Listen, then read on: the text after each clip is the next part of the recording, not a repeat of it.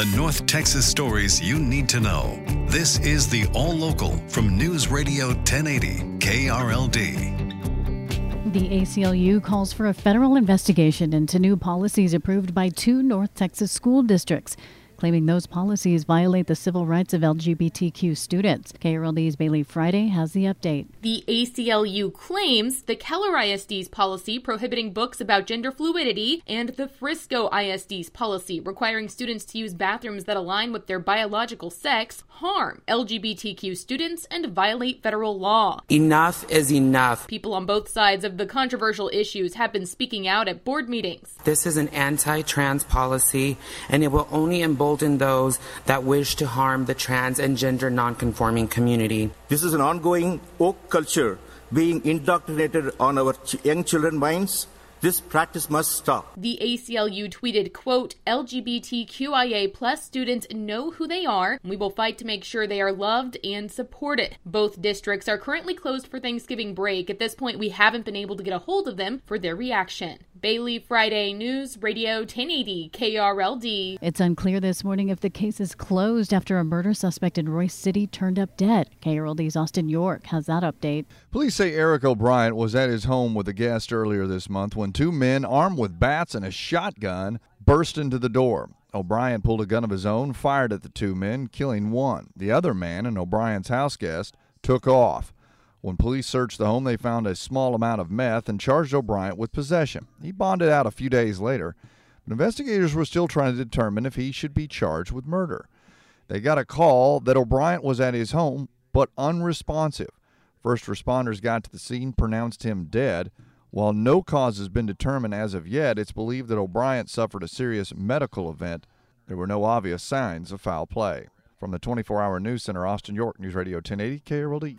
Americans are getting an early start on Thanksgiving travel. Millions of people will travel by air during the holiday, and more than 2.5 million are expected to travel through DFW Airport this week. But as KRLD's Alan Scaia reports, the airport is ready. DFW Airport's now become the second busiest in the world. One woman arriving with her family from Orlando says she was trying to avoid the crowds. I got in like extra early just because I didn't want to deal with the lines and stuff, so it wasn't too bad. But she says she wishes she had brought her jacket, saying the cold weather here will follow her back to Florida. We're getting a cold front that's supposed to be coming down like as we're here, so I guess we still catching the cold either way. Others arriving this morning say they had to pay more than last Thanksgiving, but their travel plans are less flexible now than around Christmas. It was higher this Thanksgiving, but it's gonna it was cheaper when I bought the Christmas tickets. DFW Airport's urging people to arrive at two hours before domestic flights and three hours before international. People can also check TSA wait times on the airport's app.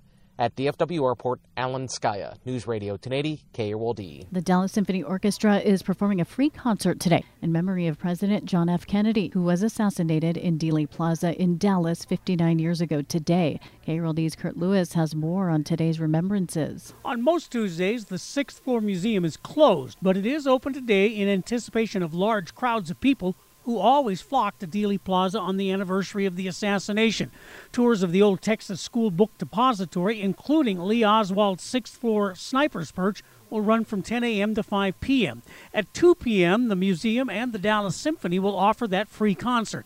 Also today, the Texas Theater in North Oak Cliff will be showing two movies showing that day in Dallas. After shooting JFK, Oswald escaped across the Trinity River and killed Dallas police officer J.D. Tippit and then tried to hide out in the Texas Theater on Jefferson near Zang, where he was eventually captured.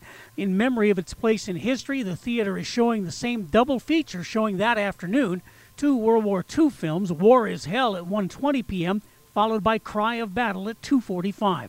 And the admission price is 90 cents, the same price charged in 1963. From the 24-hour news center, Kurt Lewis, News Radio 1080 KRLD.